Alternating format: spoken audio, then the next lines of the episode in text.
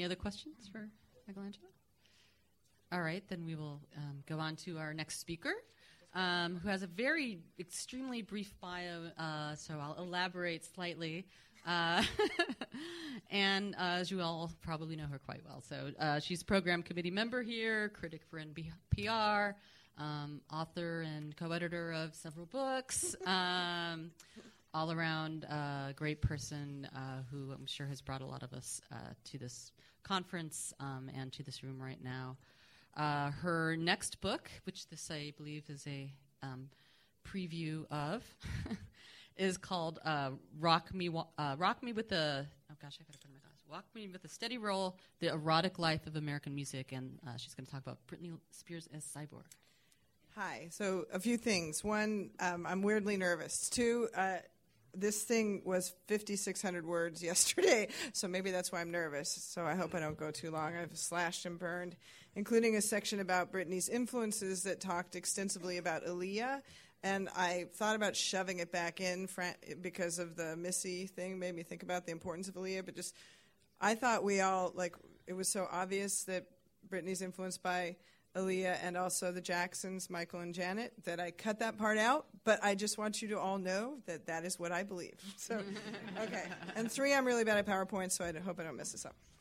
Okay, this is titled, actually titled Manifestos for Aerobic Cyborgs The Rise of Britney Pop. With her gorgeous flesh and deceptively thin voice, its metallic tone perfectly suited for manipulation, Britney Spears seemed from the beginning like a new hybrid half classic American sweetheart and half Terminator. she emerged in 1998 as the first major American sweetheart marketed to youths growing up on the internet. Raised on Disney, Madonna, and the cosmetically obsessed beauty pageant culture of her native South, she heralded a new era in which music's body bound pleasures would be framed by the ethereal tones and mechanized beats achieved in fully digitized recording studios. Her body, voice, and projected emotions were youthful, but washed clean of any adolescent awkwardness. Observers weren't sure what to call her an adult teen, a baby babe here was a heroine for the high achievers, a little bit stronger, more focused, more bionically bodacious than anything that had come before. Camille Paglia's phrase for Spears, I don't know who made that. I totally ripped it off from the internet. Isn't it awesome? Camille Paglia's phrase for Spears, Lolita on aerobics, nicely sums up what the star projected a self that was highly erotic but cold, streamlined, evocative of bodily perfection achieved through endless exercise routines.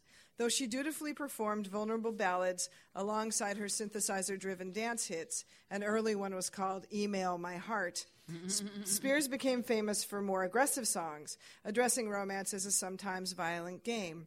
Sassy and down to earth in interviews, in her music, Spears seemed to, more human than human, the famous phrase describing the alluring android replicants in the prototypical 1982 cyberpunk movie Blade Runner. Spears was a virtual reality sensation before she became a physical one.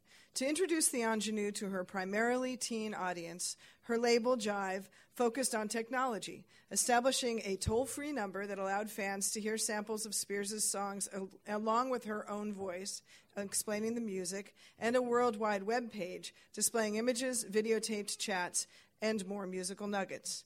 Teens discovered Britney during breaks from playing fantasy video games like The Legend of Zelda. The association paid off. Baby One More Time debuted her first album, debuted at number one on the Billboard chart, and then had four straight weeks of sales gains. The first album to do so in the era of the barcode tracking service SoundScan, which replaced the fallible process of human record store managers calling in reports, and which ushered in the pop, pop's era of big data. Spears, riding on a wave of prefab pop that included harmonizing heartthrobs like the Backstreet Boys and the Spice Girls, England's doll like answer to the Monkees, was even more seamlessly constructed. A girl actually born with a name that sounded like it came from a comic book or a porn movie. As an artist, she was the product of two factories one that shaped her image, and the other that concocted her sound. After a youthful stint on the new Mickey Mouse show, Spears signed with Jive Records and then entered into a deal with O Town, a teen pop fac- factory just miles from the amusement parks of Disney World. O Town, run by wealthy investor and later convicted felon, I believe, Lou Pearlman, specialized in pop packaging. It was there that Spears became associated with the boy bands, especially NSYNC, whose de facto leader, Justin Timberlake, also a former Mickey Mouser, became her first tabloid endorsed sweetheart. like Spears, the boy bands went where, youngest where the youngest listening generation lived the mall and the internet. She and NSYNC toured shopping centers together in 1998, and I think I saw that tour, but I can't really remember. Mm-hmm. Singing to pre recorded backing tracks. And they also engaged in newfangled forms of fan interaction in ethereal chat rooms. The other factory where Spears' stardom was assembled was in Stockholm, an ocean away from the roller coasters of Florida. There, she recorded much of her first album under the guidance of heavy metal rocker turned hitmaker Max Martin. Writing and producing singles for both the Backstreet Boys and NSYNC, as well as for polymath stars like Celine Dion and Ace of Base, Martin had exhibited a knack for irresistibly repetitive melodies and hard driving hooks. In Britney, he found his foil a self styled successor to Madonna and Michael Jackson, who sang in a style similar to her idols, with a dancer's precise attention to rhythm and a child star's deeply ensconced sense of life as a show. Martin and Spears also shared an intense work ethic. Their approach to music making was the opposite of the punk inspired spontaneity and slack embraced by 1990s rock stars like Nirvana. A 2001 Time magazine profile of Martin described his recording studio technique as an exhausting process designed to produce something, as Martin said, direct, effective, we don't show off. Like a Volvo, the kind of car that proves that craft and care can still inhabit an assembly line. This notion of the new teen stars as willing cogs in a hit making machine runs throughout the media's coverage of Spears and her contemporaries. It's familiar rhetoric, applied in the past to youthful sensations as diverse as Shirley Temple, several generations of teen idols, even the Beatles. What was new was the sense that the millennial stars were almost genetically designed to be famous. Consumed by teens alongside those video games I mentioned and heroines like Tomb Raider's Lara Croft, cinematically embodied in 2001 by Angelina Jolie, whose unusually voluptuous lips and eyes made her look like an animated character. These idols learned early to transcend limitation.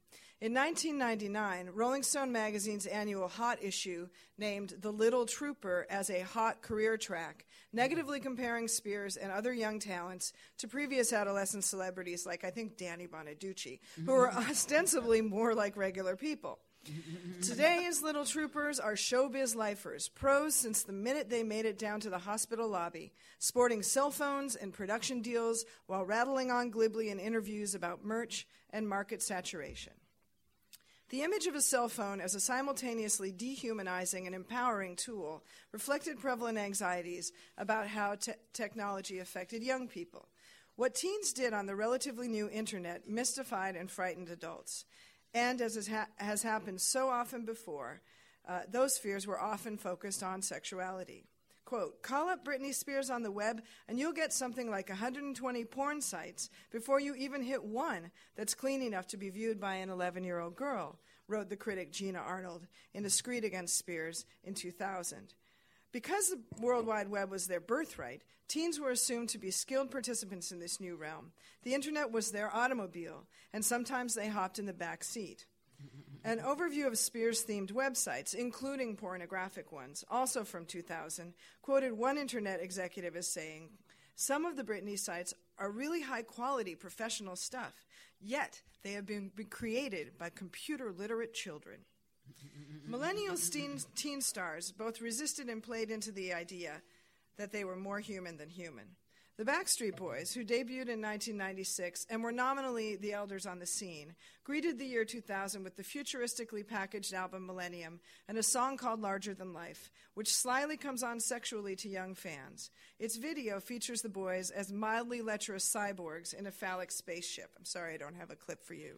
you know, you will run to look it up later. Mm-hmm. NSYNC went for a different image. The group outsold their big boys brothers that year with the album No Strings Attached, whose cover portrayed the band as puppets freed from their strings and suddenly animate. The album included a song called Digital Get Down about the relatively new phenomenon of cybersex. Performing the song live, and again, you'll run for this clip later, the group appeared in cyborg guise, humping the floor after apparently being generated within a display of frisky computer code. These robot dreamboats had nothing on Spears, though, when it came to embodying the promise and peril of the 21st century's new technological moment. She generally avoided science fiction metaphors, although she did appear as a comely space alien in the video for the title track of her second album, Oops, I Did It Again. Mm-hmm. Spears' android soul emerged in the music she made, especially with Martin, and in the attitude it conveyed a steely extreme of youthful femininity that was commanding and invulnerable, her doe eyes locked in a thousand yard stare. She claimed to be a virgin when she first gained fame. I have no feelings at all, she said to one reporter, quizzed about possible boyfriends. all those feelings, she said to another, it's too much stress. Making this resistance to emotion musical, Spears, Martin, and her other producers structured her singles around the idea of control. She pushed out the chorus of, and I, in my longer version, I have a longer pass, passage about Baby One More Time, but she pushed out the chorus of Baby One More Time with the steely spit of a sparring partner, not the vulnerability of a victim. Oops, I Did It Again also framed romance within metaphors of manipulation and resistance. The oops signified Spears losing herself in love, but then walking away with a self possessed sneer. I'm not that innocent, she mm-hmm. growled as Martin's synthesizers created a huge door slamming whomp behind her. Other explorations of control and the loss of it followed. You Drive Me Crazy, Stronger, Toxic, with its metaphor being poisoned, her duet with Madonna, Me Against the Music, in which the elder pop siren practically begs Britney to lose control. Perhaps the most blatant Spears song in this vein, this is my favorite picture ever of Britney Spears, was I'm a Slave for You, written and produced by the hip hop team The Neptunes. Over layers of breathy release and enraptured murmuring, Spears utters the title line like a self deflating sigh, followed by the words, I can't control it, I cannot hold it. The song is supposedly about loving music, but there's no mistaking the erotic mood of submissiveness. This is a and the video shows a dance floor dissolving into an orgy, and this is Britney contemplating entering the orgy and clearly losing control. So this is a section now I cut out where I talk about how she's influenced by Aaliyah and quote Sanneh as uh, earlier than Spears, uh, calling Aaliyah a real person chasing an ideal of electronic perfection, which is I think what Britney also is doing. The sound of Spears' music connected her focus on the dynamics of dominance and submission with the pla- within the plas- with the plastic new world of cyborgs and cyberspace. As her career progressed, Spears became immersed more and more deeply within the sphere of the electronic. Music writers whose ears were accustomed to the declamations of fleshy, ego assertive rockers and rappers found this troubling. And I could have quoted a million writers who felt this. By mm-hmm. 2003, when she released the frankly erotic album In the Zone, critics were bemoaning the veritable absence of Spears from within, within her own songs. Her voice is so processed, her physicality almost disappears, wrote Jon Pareles in a review for Rolling Stone. Kelefa Sanneh wrote in The Times that the album was almost perversely devoid of personality. I guess he didn't see in Spears what he saw in Aaliyah.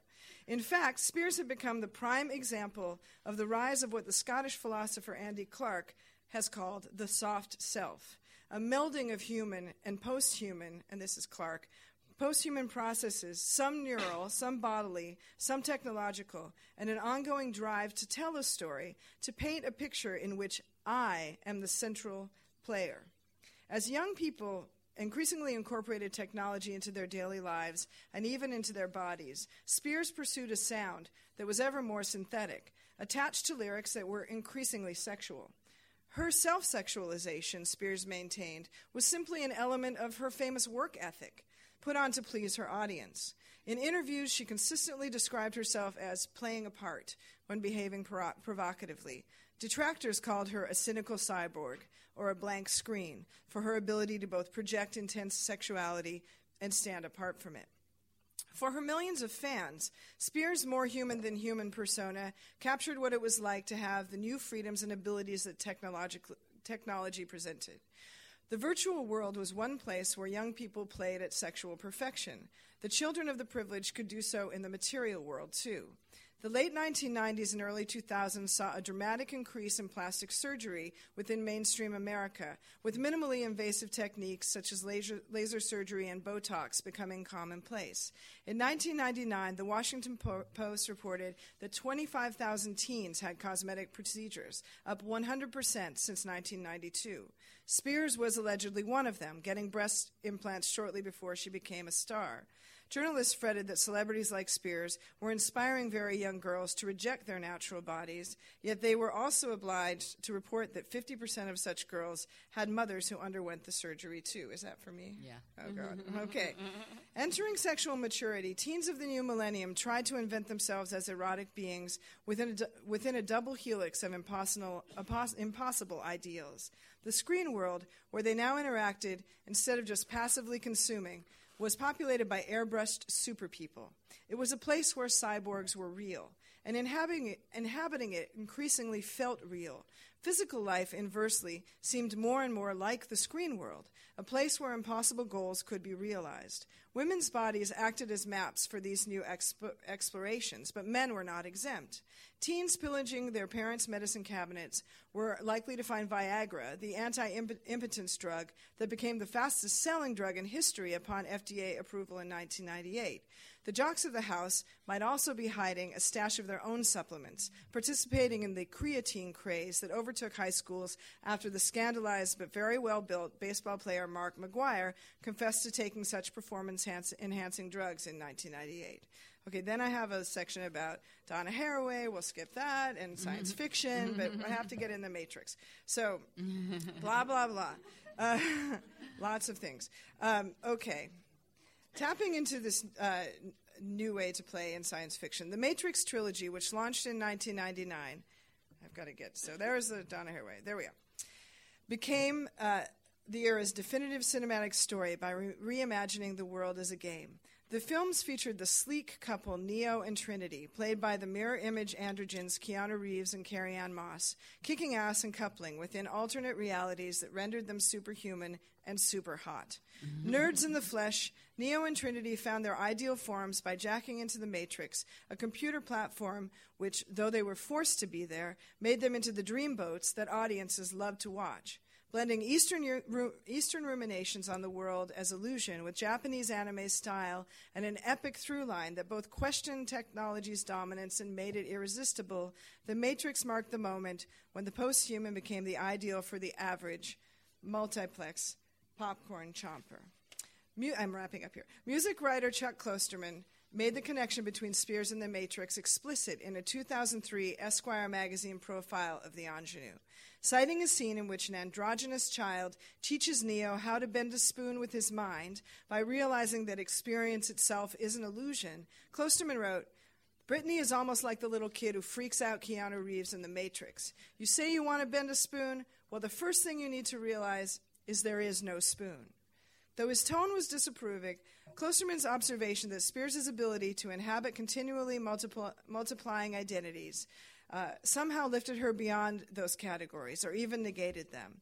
Within her music and persona, sexuality was Britney's spoon. Sometimes she something she generated and could manipulate, but which was not natural to her and therefore not confining. In this, she resembled the cyborg Haraway imagined, simply without the feminist framework. Her stardom was a warped fulfillment of the cyber feminist ideal of erasing the limits culture had placed upon the flesh.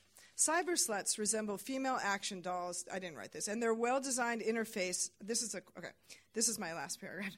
Quote Cyber sluts resemble female action dolls, and their well designed interfaces acknowledge the role of gender technologies and made up femininities. Read a 1995 manifesto by the Australian feminist art collective VNS Matrix. The name is an interesting coincidence. The group's game, All New Gen, allowed players to shuffle among six choices to build a gender, gender identity and ejected those who settled on mere male or female. Without being conventionally androgynous, Britney Spears did a similar dance. She is still the person you want to imagine, Klosterman wrote. She always will be, and she is making that decision. You are not. Okay, then I had some s- stuff about how what happened when she went under conservatorship of her father, but I'm going to just. minutes. Oh, I do. I can end. Yay! I can finish. All right, you get to see another slide too. Okay, in his profile, Klosterman wondered whether Spears knew that she had this power. Her biography suggests that she did not know, or at least couldn't manage it. As her music became more electronic and lyrically explicit, the breezy Britney who laughed off her own contradictions collapsed beneath their weight. A 2004 quickie marriage to backup dancer Kevin Federline produced two sons, but ended acrimoniously in 2006. The next year, Spears suffered a very public nervous breakdown. At age 26, in what seemed like a subplot from a cyberpunk paperback, Spears actually lost custodianship of herself, her public self at least, when, when her father was appointed her legal guardian, managing all of her daily and financial affairs. She remains under his conservatorship today.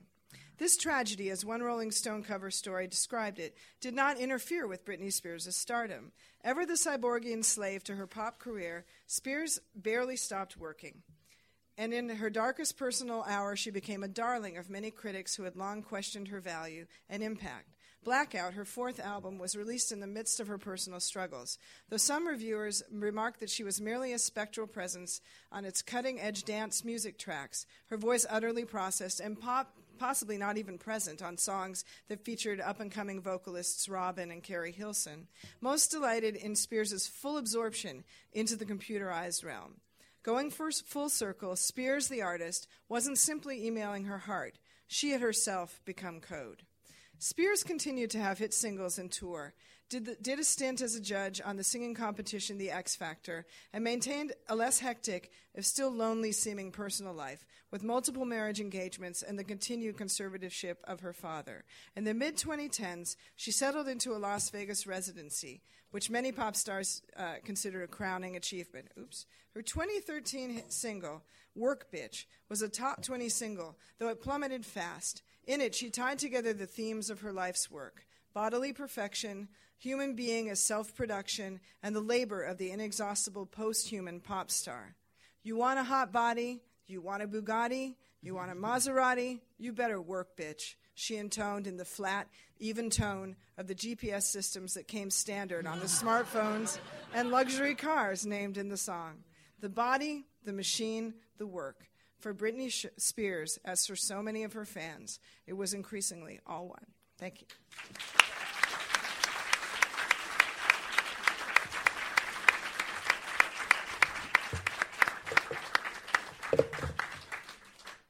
Thank you, Anne.